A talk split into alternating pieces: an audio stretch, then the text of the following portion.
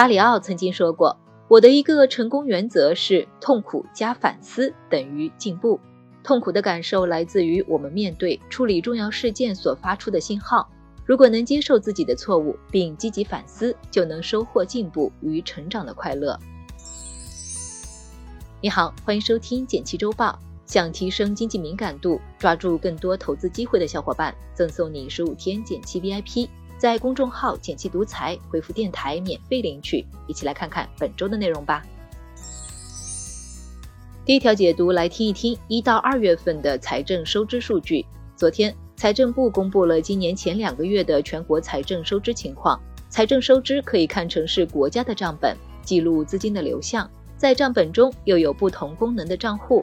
一般公共预算记录了税收收入、医疗支出等收支的大头。政府性基金预算主要与土地出让金收入、专项债支出挂钩。来看看这两个账户的主要变化。先来看看全国一般公共预算。一到二月，该预算收入 四点六万亿，同比增长 百分之十点五， 支出 三点八万亿，同比增长 百分之七。在税收大头中，国内增值税和企业所得税收入增速低于税收的平均增速，说明经济仍然面临一定压力。其中，房产业、建筑业的所得税增速为负，过得比其他行业艰难一些。个人所得税增速亮眼，同比上涨 百分之四十七，涨幅大的原因可能与税务局通过大数据紧盯着偷漏税的主播、明星追缴到不少税款有关。此外，受到油价上升的影响，和成品油相挂钩的消费税同比增长了 百分之十八。 从支出来看，前两个月的第一大支出是社会保障和就业支出，同比上涨 百分之四点八。 社会保障就是我们父母每个月领取到的养老金。另外，在稳就业的目标下，政府对就业人员的技能培训、失业人员的救济帮扶也在提升。由于前两个月疫情较为稳定，与防疫有关的卫生健康支出增速是 百分之四， 但在奥密克戎的影响下，估计三月份这项数据会大幅提升。再来看看全国政府性基金预算。一到二月，该预算收入为 零点九万亿，同比下降 百分之二十七， 支出 一点四万亿，同比增长 百分之二十八。在收入项中，土地出让金是绝对的大头，占到了九成。受到楼市调控、房企资金紧张、拍地意愿下降的影响，土地收入同比大幅下滑 百分之三十。 支出的增长用在了地方政府专项债的发行上，专项债主要投向交通、市政等基建领域，有利于经济的稳定。另外，科技支出增速最高，也体现了财政大力推进科技创新，提升产业发展水平。这对我们有哪些影响呢？两会的政府报告提到，财政今年最主要的目标就是减税降费。从前两个月的收支数据来看，政府的净收入接近一万亿，资金弹药还是比较充足的，这对接下来各项政策的落地和推进是有力的保障。减税降费利好的是有硬实力的高端制造企业、中小微企业，在近期股市下跌的环境下，可以关注一下行业中的掘金机会。第二条解读，来听一听中国平安的业绩。最近，中国平安发布了二零二一年的全年业绩。去年公司实现营运利润一千四百八十亿元，同比增长 百分之六。 这意味着什么呢？首先，公司整体业绩保持稳健增长，给投资者吃下一颗定心丸。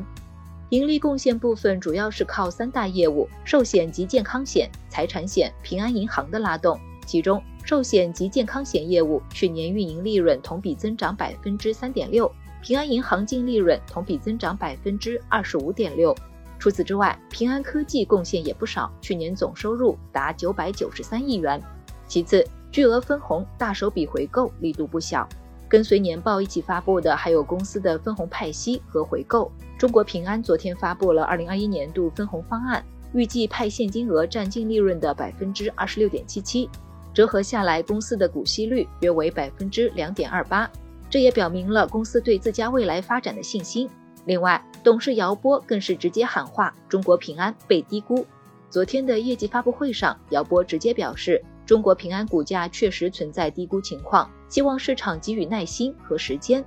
这有什么影响呢？过去一年，平安的股价可以说是跌跌不休，从最高的九十多块一路腰斩到四十多块，主要是受寿险等传统保险发展的瓶颈期，经营缺乏动力，再加上投资踩雷了华夏幸福地产。不仅给公司带来一定的亏损，还让不少投资者对公司经营产生质疑，寒了心。虽然二零二一年业绩的披露和董事的喊话给投资者打了一针信心剂，股价上昨天也涨了 百分之五， 但接下来能否增强核心竞争力，突破发展瓶颈才是投资者更关心的。有信心也得看到实际回报才行。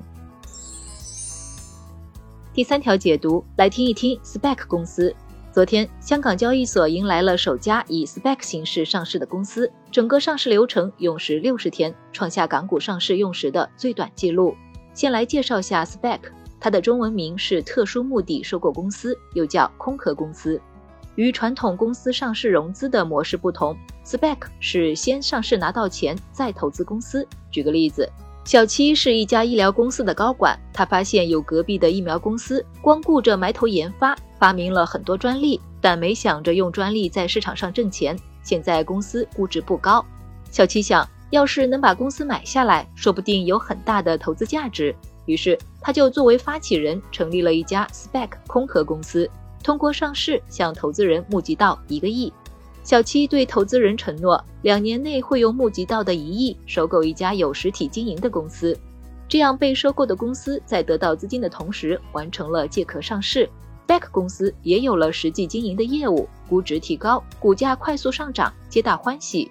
那如果没有收购到好的公司，或者收购的公司投资人不看好，怎么办呢？ S P A C 通常会规定，如果两年内没有收购到好的标的物， S P A C 公司得就地解散，到时连本带利把钱退还给投资人。如果找到标的公司，但有投资人还是不想投，也可以按原价赎回本金。总的来说， S P A C 可以加快发起人的融资效率，通常两个月就能上市，传统模式得半年到一年以上。对投资者来说，可以获得一个以小博大的机会，一旦并购完成，两年时间可能得到几倍的收益。但这种模式也存在风险，这很依赖发起人的眼光与投资能力。如果并购后公司表现不佳，股价也会下跌。这对我们有什么影响呢？在美国， S P A C 现在已经成为美股最主流的融资方式之一，去年的融资额占到美股 I P O 的六成。这次港股首家 S P A C 的成功上市，给后来者做了个示范，打通了这条模式的融资渠道。但目前港股的 S P A C 和我们普通投资者没什么关系，因为港交所要求 S P A C 在完成并购前只能由专业投资机构的投资人参与，等到完成并购后，普通投资者才能在市场上交易，这就和买股票没区别了。所以 S P A C 的作用更多的还是为中小企业融资难问题提供一个解决方案，发起人在拿到钱后可以投资那些规模不大但有升值潜力的项目。来看其他值得关心的事儿，要加强对上市公司收入舞弊风险的管理。昨天，财政部、证监会联合发布提升上市公司财务报告内部控制的通知，其中提到要加强收入舞弊风险的评估与控制。一方面要关注为粉饰财务报表等目的虚增收入，为降低税负、转移利润等目的少计收入风险；另一方面，要关注上市公司往来客户的背景调查、交易合同、资金状况的真实性。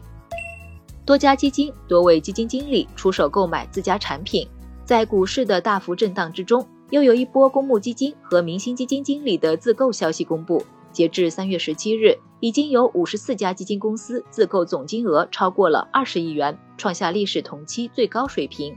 邱栋荣、冯明远、姚志鹏等多位基金经理也纷纷出手购买自家产品，表明与投资者共担风险、共享利益的决心。